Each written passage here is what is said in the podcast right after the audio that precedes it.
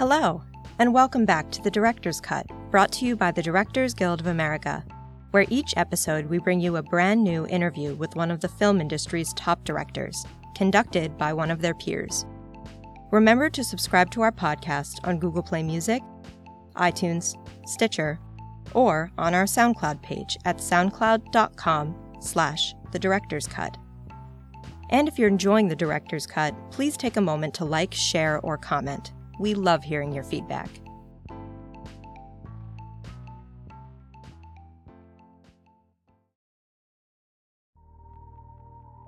This episode takes us behind the scenes of director Niki Caro's new World War II era film, The Zookeeper's Wife.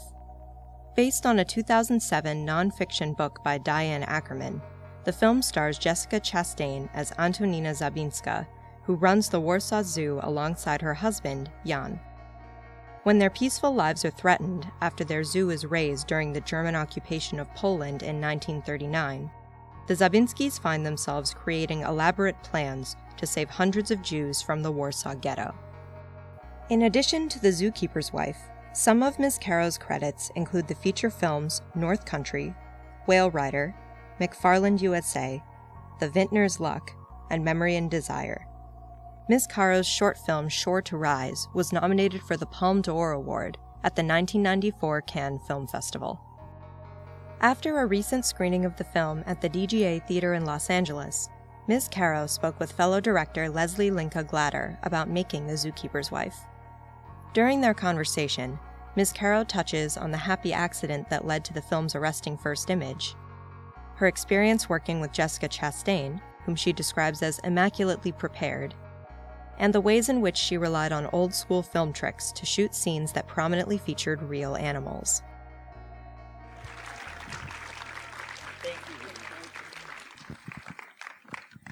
Hi, everyone. Um, I'm Lesli, and I promise you I will not sing since I'm tone deaf. Um, but we do get to talk to Niki Caro, whose incredible film, I mean, I'm I'm still so moved that I can barely speak, but uh, I'm thrilled to be able to talk to you. And we've both been mentors at Sundance together, so we got to know each other, and I got to listen to her talk about her process. And now I'm thrilled to be able to ask some questions about this particular movie today. So thank you, Lesli. Um, one of the things that struck me with your work is the incredible humanity that you bring to everything and how you can take a subject that is so vast and on this huge canvas and make it so intimate. And I really feel with this movie, you've done it again in such a profound way. Um, and uh, dealing with a historical time and a historical character. I'd love to hear about your process of working with the screenwriter and what drew you to the material. I mean, the material is so powerful.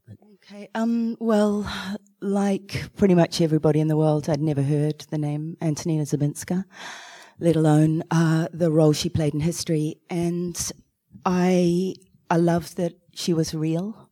I loved it was that it was a true story. I was very daunted by that period of time and by this genre. And I had to ask myself a lot of hard questions about what, if anything, I could contribute to that genre because, as we know, there have been many, many films and a number of them very, very good. Uh, so, but I, when after I thought about it, it was that you know I I felt that in this story there was the opportunity to make a Holocaust movie that, in its own very small way, um, moved the genre a little um, into a place of humanity and healing, and as far as um, you know, feeling very intimate goes. Um, all of that was very conscious in the filmmaking to make a movie that didn't take the position of, oh, we're looking back at this time in history and it was horrifying, but more we are experiencing it now with Antonina and her husband and their friends, and um, and and like them, it's unfolding for us. And if if one question comes up after this movie that I've heard a lot is people go, "What would I do? Would would I have had that that courage? Would I have had that level of humanity?" Uh, I that's certainly one of the themes that always you know resonates with me is people being put in extraordinary circumstances where they're forced to deal with who they really are and i want to believe if the bombs start falling now i will save both of us but i have never been tested in that way so i don't know that so it's such a compelling thing to deal with a character who was real who made that choice against horrible circumstances Yeah, they didn't. Um, the Zabinskis never considered themselves heroic ever. Their children considered their parents heroic, um, but they didn't. They thought they were ordinary Christian people. They did what what they did because at the time it was the right thing to do, and that's you know that's profound. I think. It is profound. And the, when you was this a script that was sent to you? Did you work with the screenwriter on developing? Yeah, um, Angela Workman wrote the screenplay. Um, the best first 20 pages of any script I'd ever read. Um, didn't change very much, actually. The whole elephant deal. Oh, and, yeah. Um, uh, and we worked over, I don't know, uh, maybe three drafts. Um, I started seven years ago. She, yeah, and, and it was adapted from uh, Diane Ackerman's book. 10 years ago, which was in itself adapted by Antonina's, from Antonina's journals. So it's been very carefully, Antonina's story has been very carefully sort of handed from woman to woman throughout this process. Wow, that's that's incredible. And um, are there relatives still around that have been? Yeah, her children. Um, Teresa is is a little blonde baby in the movie, and is also the very beautiful looking older woman sitting on the couch with our producer Kim in the cocktail party scene. Wow. Um, she was very, very uh, close to us through the whole thing, and um, and and loves loves the movie. Feels that we have honoured her parents. So What an amazing. thank God. Yeah. yes, mm. yeah. And how about working with? I mean, what an incredible cast. I mean, Jessica Chastain is. It's She's ridiculous. and and your process of working with her with Daniel Bruhl was mm-hmm. also incredible. Really, Yeah, we were under quite a lot of pressure to hire A-list male uh, actors, and I mean, I can say this in this room, but um, uh, I probably wouldn't say it, you know, publicly. How difficult it has been for me uh, in the movies that I've made to cast A-list guys in secondary roles, uh, in women in female-centered movies. You know, movies with a lead, uh, female lead. Um, so we were sort of up against it in that department. And uh, uh, Jessica actually brought my attention to Johan Heldenbergh, which, if you guys haven't seen Broken Circle Breakdown, you absolutely should. It's an incredible film that he actually wrote the original material for. So he's he's stellar, and Daniel's Daniel's just amazing. And those guys were such a great. They were such great partners for Jessica, such great partners for me. uh, amazing cast. And working with her, I I mean, you've Yeah. worked with such extraordinary actresses and gotten ex- amazing performances. You know, throughout your Yeah, Jessica's uh, she's sort of different in some ways than some of the others I've worked with because she is so deeply skilled. She's classically trained, um, immaculately prepared, fiercely intelligent, um, incredibly and magnificently generous with her scene partners, whether they are um, human or animal. And every time she would come onto the set, even given the intense level of preparation, she learnt to play the piano and the accent work and the animal work and everything, she would still come on set for every single, single one of those hundred plus scenes. And it would be like I was seeing it fresh every time. It was a masterclass, I swear. And it was always a very good day at the office, Lesli. That's, and and speaking of animals, Mm. how did you work with those animals? Because I know I remember having brunch with you in Berlin, and you know you were using these are all real animals, and the scene with her uh, saving the baby elephant, Mm. like those are real elephants. She's in a cage with real. Mm. Yeah, um, I mean the animal work generally. I I couldn't imagine making this movie with fake animals, um, and the budget couldn't have withstood that either. Uh, so um, yeah, the trick is here's a trick: is no tricks, no special tricks with the animals. Just let the animals be themselves, let them do their thing. So the trick really is helping the crew and the and the producers and financiers understand and be good with the idea that we're going to go off script where we need to. Um, and and we did. I mean, the opening shot of the movie was scripted to be Antonina uh, feeding to the lion cubs with with bottle, like a traditional kind of mother and child right. image. But the little baby cubs came to set and they'd already been fed. And, and like all little babies, after they've been fed, they just want to go to sleep. Right. So there was no choice. I mean, I wasn't going to make them have more food and be uncomfortable. So we just put them on the bed and let them sleep. And it's a much better image, I think, to have the camera Gorgeous. behind her. She's quite elusive and um, enigmatic, and and she's watching her sleeping children. Only you know they're two different species, and and that little lion you know, it puts its head up and its little ear goes like this because they were so attuned to her. She's a whisperer. Wow. She really, actually, genuinely is. And it's such an incredibly beautiful beginning and image mm. of, you know, all of these children sleeping together. Yeah, that's right. Yeah. yeah and how the, did you deal with the, inv- you know, the invasion, the Oh yes, okay. So, yeah, quite a low budget movie, really. Um, um, it looks like more expensive than it was. I yes. swear. um, yeah. uh, and and that's the thing. How do you express the coming of war yeah. when you're in a zoo? And so I, in prep, uh, I had my assistant pull every single bit of crappy footage of the internet of an animal reacting to something, even if the reactions were very, very small. And I had all of that sent to my editor who cut together a sort of really crude previs to the sound of Stuka bombers. I wanted to see if it would work to have the animals sense the coming of war. And so that's what, what we have. Um, when you see animals in distress, I swear none of them were. Um, if they're looking really agitated, they're mostly following the boom pole, or in the case of the monkeys, playing with a guy called Robert.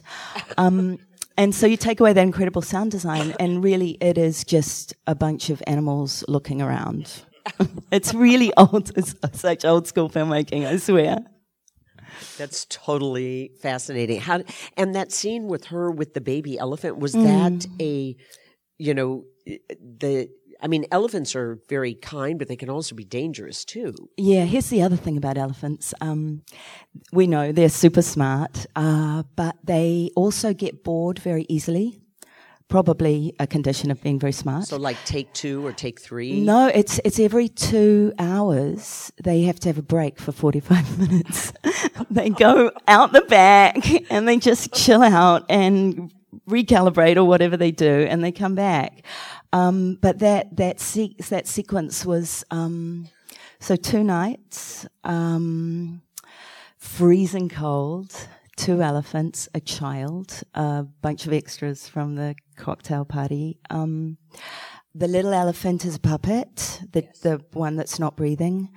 When it's revived, it's uh, C- our only CG animal. Um, and and uh, you know, I got it. I can say to you guys, the first night, I wouldn't say we were covering ourselves in glory. The first night, it, it, I mean, it was okay, but I spent the next day just going through every single shot and figuring out exactly what we didn't have and what I needed to get, and going back the next night, making sure we got it. Um, but the trick was. Um, animal engagement. Um, Lily was the elephant. And she wasn't that into it, honestly, the first night, um, until we figured out that we could hide apples around Jessica. Um, so under the puppet yes. and kind of under Jessica's tiny little cocktail dress. And so that elephant doing this all around her, you know, she's covered in elephant snot, I swear. um, is is is you know Lily looking for apples, and this is the all of the animal work was like this. Wow. This is how we did it. Yeah, that is so fascinating. so she's looking because it was like it was so intimate and mm. beautiful. I'm like, wow. Yeah, yeah, great sound design. Yes. Um, on on all of these animal sequences, which just completely brings it to life. And you know, it's photographed so beautifully. What is your Yeah. process of working? Your directorial process of working with your Uh, team? I mean, you you obviously had a Czech crew and your Mm-hmm. cinematographer and your Yeah, Andrij Parekh, amazing. Um, and Suzie Davies, production designer, total goddess. so you built the whole zoo. We built the zoo. Yeah, it was impossible to uh, shoot in a in an existing zoo. Yeah. I mean, production design wise, it wouldn't have expressed Warsaw in the 30s, and also issues of access and safety and. No, I'd still be there shooting. Um, so we built our own one, which um, was amazing. The villa in the movie is identical to the villa in the Warsaw Zoo. So, should you go to the Warsaw Zoo, you know, you can literally go inside that building, and the basement's all there, and the bugs, and the piano, and everything's exactly the same. And is this the first time you'd collaborated with that uh, DP? Yeah, yeah. Andrij, he's amazing. Um, we were in a location van on an endless Czech Republic location scout when we realized we have the same birthday. Oh, wow. Yeah. yeah. so he's he's like my it, like my little filmmaking twin or something. It's really And good. you've worked with the same editor over and over yeah, again. the whole time since Whale Rider. Yeah, Wow. and and the, for the first time we were completely separated on the other side of the world from each other. He was here, and I was there, and um, it was great because I go to sleep at night and I'd wake up in the morning and he'd already cut what I'd shot that day. So, yeah, it, I don't have to go in the edit room anymore. And how was your Czech team? Because Um, they're amazing. Yeah. Yeah, they're really, really good. Um, solid. They do. Uh, there's a lot of production there, and that was a problem because we we got financed. We sort of ran, had to ramp up really fast, and all the studios were were taken. Um, so we had to create our studio space in an air conditioning factory, which wasn't ideal at all, sound wise. No. Um, and I have to ask about a couple of scenes that were just so extraordinary. The scene with the young girl who was raped, and she doesn't utter a word for the first scene, and and uh, Jessica Antonina is there talking to her. I mean, the performance it it, it went back to Whale Rider for me of that incredible for- performance of that young girl, but. Yeah. It was I can't take any credit for that. It's Shira. Um, Shira Haas. She's uh, Israeli. And, uh, you know, we had uh, a hundred or, you know, and dozens of really, really, really great girls from, um, we were casting out of uh, the United Kingdom. And they were wonderful. Um, but this, as soon as I saw Shira's self tape, I just said, I don't want to see any of these other girls. Don't waste their time. Um, they're not going to get this role. It's, it belongs to Shira. Wow. Well, Yeah. that was an incredible sequence because, I mean, she doesn't speak and Yeah. yet she says everything. Yeah, the whole idea was what had been um, done to her had rendered her animal, and um, therefore somebody that Antonina knew instinctively how to deal with. And also, there's a little bunny in that scene. Um, that was funny because we went, we showed up to shoot it, and they came with the bunny, the the animal handler, small animal person, um, came with the bunny. And the bunny was about this big. it was the biggest, ugliest rabbit you've ever seen in your life. The biggest rabbit you've ever I, seen. I just said no. We, we can't do it. We can't do it. So, so various PAs were dispatched to pet shops across Prague to find a small, adorable bunny. And um, I'm happy to say that bunny now lives a very beautiful life. Um, now it's been in the film industry. now not some He's child's now. pet. Is now uh, living a beautiful, bucolic life in a small farm in Prague. That's hilarious. Thank goodness the bunny, I mean, well-behaved bunny. and that you know where it just yeah i'm an idiot i i can tell you this i can tell you guys this i we shot that scene and i guess i was so into the actresses and everything that i forgot to get the shot the bunny close up and so i forgot to get the shot where the bunny goes across and so you know overnight, the editor brings that to my attention. So we're back on set the next day and have to pick up the shot. And that little bunny, take one. Yep, just walked across, her hands come down. Amazing. You're, you're, definitely the animal whisperer. I think it's. I think with animals, it's just like they're so sensitive. Right. It's. I mean, if you have babies on set, exactly the same thing, and some really gifted actors are the same. That they are so sensitive at a cellular level that you just have to calm yourself right down. You have to have. You have to make sure everybody around the camera is just just calm it down very quiet. And then, then the animals are fine. They're really curious and they do some great stuff. Well, I've had bad experiences with mice. So mm-hmm. I guess I was you know, not I, common. Yeah. what happened?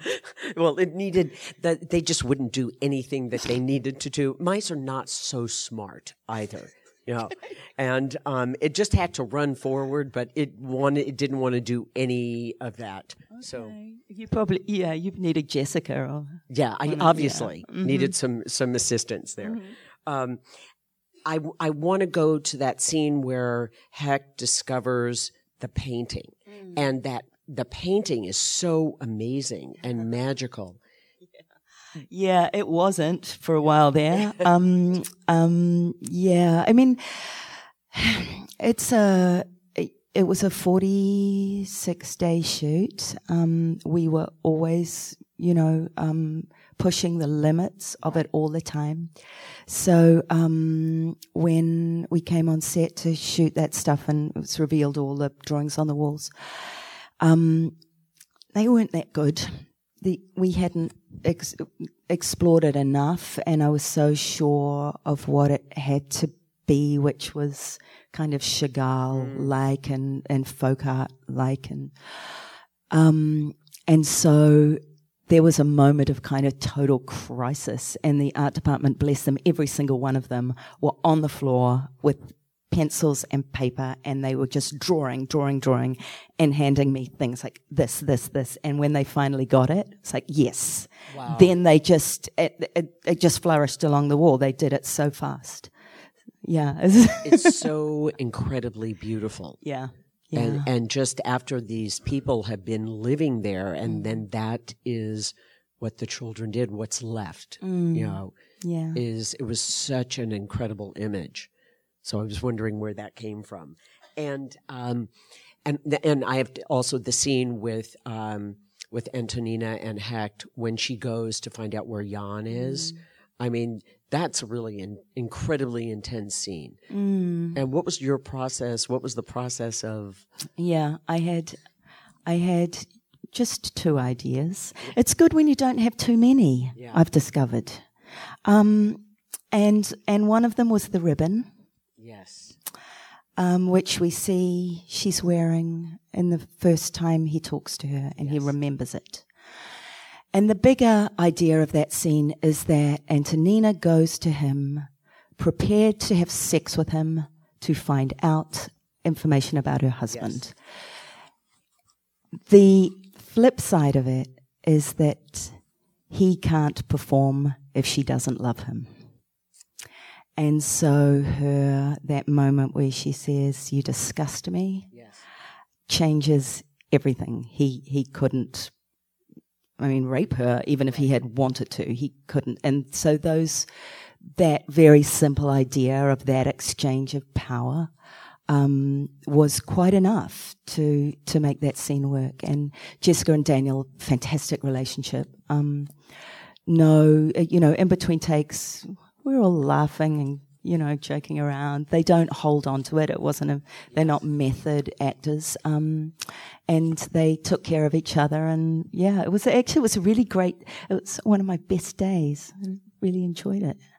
that's so interesting to yeah. hear that because with an intense scene like that, you mm. don't know if that's incredibly difficult or yeah. I mean it's interesting uh, where your level of engagement is emotionally with the story because i think there's a point at which you can get really indulgent as a director uh, that you actually i mean i think you have to be emotionally right there with the actors and prepared to support them in every moment.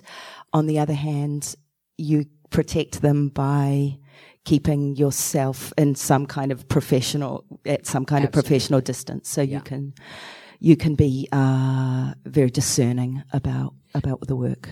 Just out of curiosity, did you shoot that toward the end of the shoot, or was it?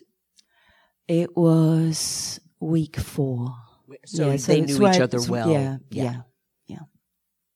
Yeah.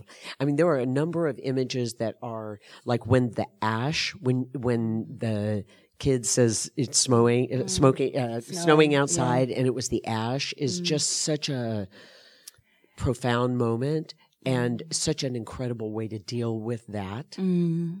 Yeah, yeah. Teresa told me about that uh, when uh, we went to Warsaw, and I was standing on the balcony with her, and she was telling me about what her mother told her about that. So to actually be on the terrace of the actual villa, and the child of Antonina telling me what her mother could see.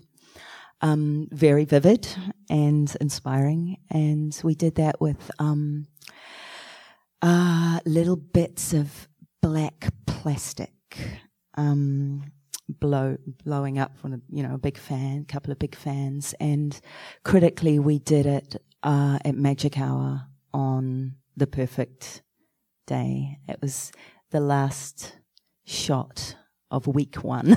and Wow. I remember sitting on the on the terrace just being wiped out by that week and finishing with that scene, but Oh knowing God. that it was going to be so beautiful in exactly the way that it had been envisioned. Wow. Because it was, it was beautiful and horrifying at the same time. Mm. Yeah, and I think I think one one thing that makes it as as good as it is is really uh, Harry Gregson Williams' score. Yes. Go, beautiful. Yeah, he's incredible. And the, another, im- I mean, there were so many images, such an incredible film. But, uh, you know, a scene that I feel like I've seen before, which is, of course, the horrible image of the Jews being put on the train. But w- the the image that will stay with me forever that I've never seen is all of the children looking up to be lifted mm. was so. I, it just killed me.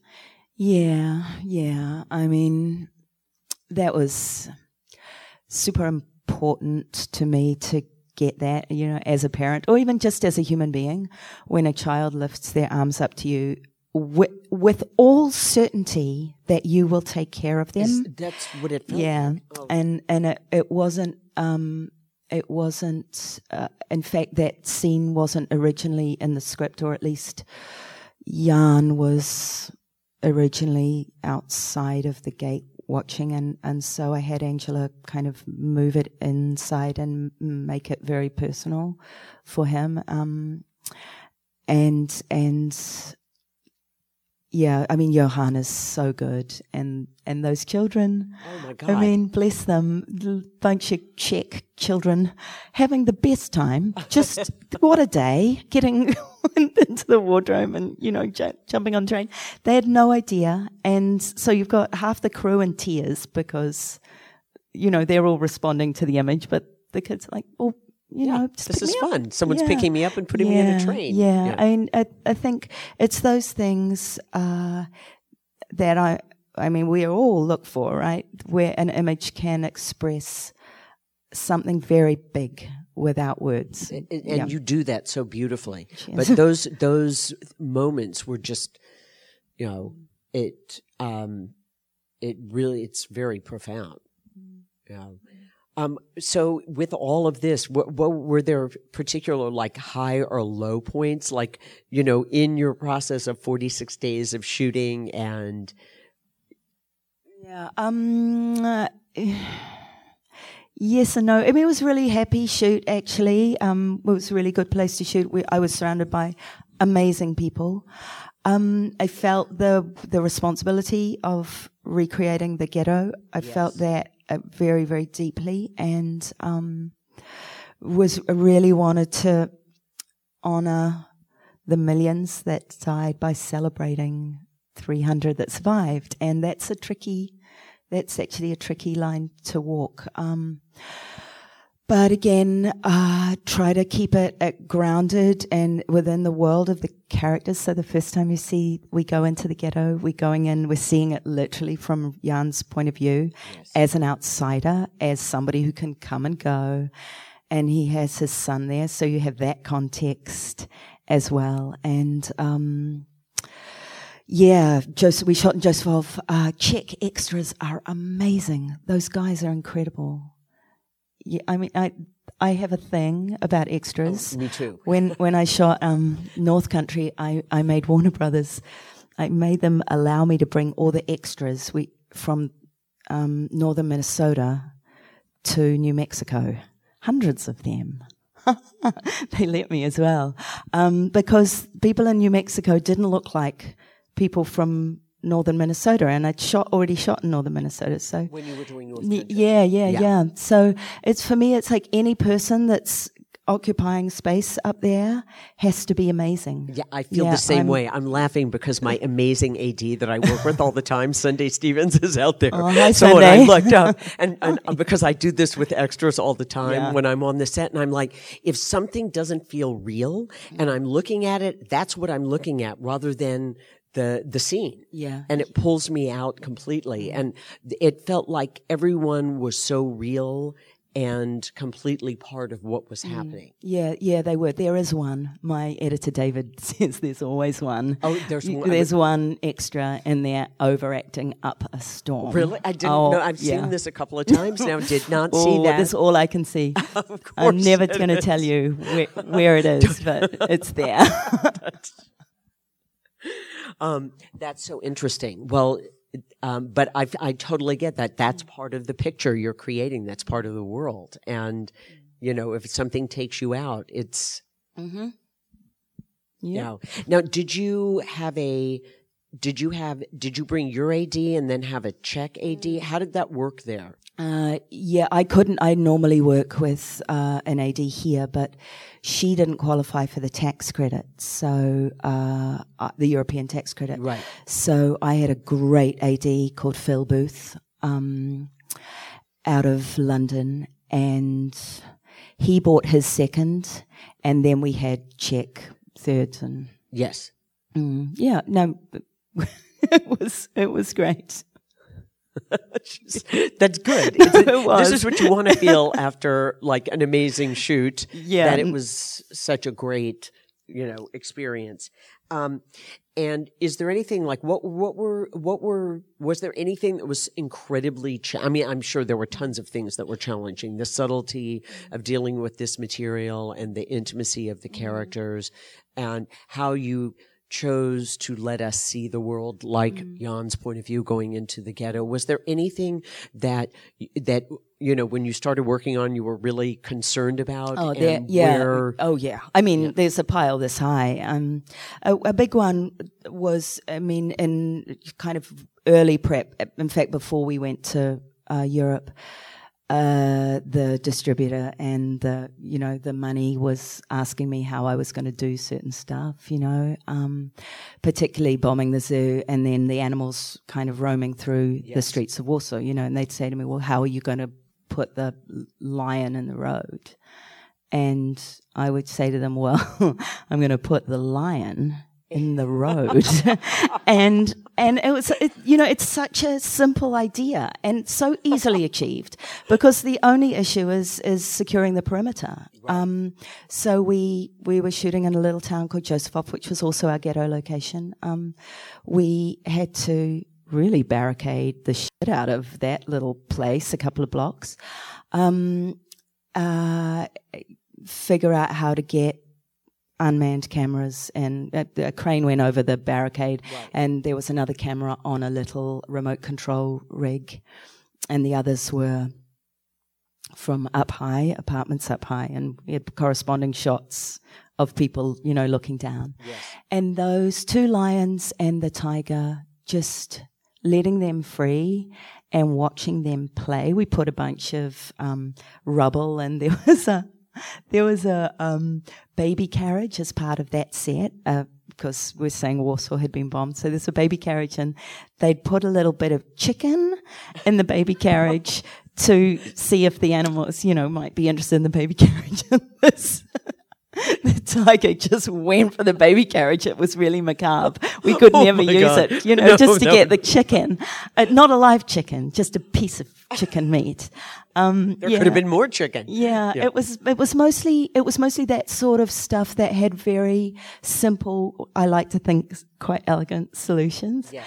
Um, and the other big one was the bison mating scene and and how the hell do you achieve that? Yes. Because that actually can only happen on one day of the year in a field somewhere. you know, it's it's it's a little bit of it's there's a little bit of creative license taken in that they are corralled, but um, but that is literally just one bison standing on a ramp, and Jessica and Daniel holding a rope around the other. A lot of amazing sound design, some tricky editing with shots going backwards instead of forwards, all like super old school. Wow. Yeah. I mean, that's so great in this world of so much digital technology and, and Mm. Yeah. vis effects that, you know, to really like the Mm. fact that you did this all. Yeah, the problem with, I think for me, the problem with um, CG animals is that although we can make them photo real, Yeah. um, we they will always be a human's idea of how an animal is behaving in that moment, and we we can't do that. I mean, we are not tigers, and so the amazing thing about working with real animals is that they're absolutely authentic and always completely surprising. Right. And they behave like animals. Mm. Yeah, they behave yeah. like they it's do. Not a bunch of guys in a room going, "Oh, couldn't it look a little bit more surprised?" Yeah. or something. Yeah. But that's fascinating about the mating. I mean, Mm. I, somehow I just accepted that as happening. I don't know why, but, Well it, done. but I, Thank guess you. I was supposed to. It worked great in the story. I'm like, wow, you know. Mm. But the fact that that's how you did it on a, ra- I mean, that's. I love hearing this. I mean, that's what's so Mm. Amazing about these kind of conversations. And the little bison, um, you know, that they are sort of petting when Jan walks up is a is a puppet that is a really skinny, fully pierced and tattooed Czech guy, kind of on the inside, kind of animating its mouth. Which is, th- I mean, that's what's so great. I Yeah. love hearing that. Yeah. You know, I, I now want to go back and look at it and go, oh, there's a pierced, tattooed Mm. yeah, no, he's in there. Yeah. yeah. um, and di- so, I mean, this is kind of a hard question, but um, the uh, did the film come out the way you had kind of imagined? You know, in your in the process of like, Yeah, it did. It was very consciously feminine. That was, you know, fully consciously in every department.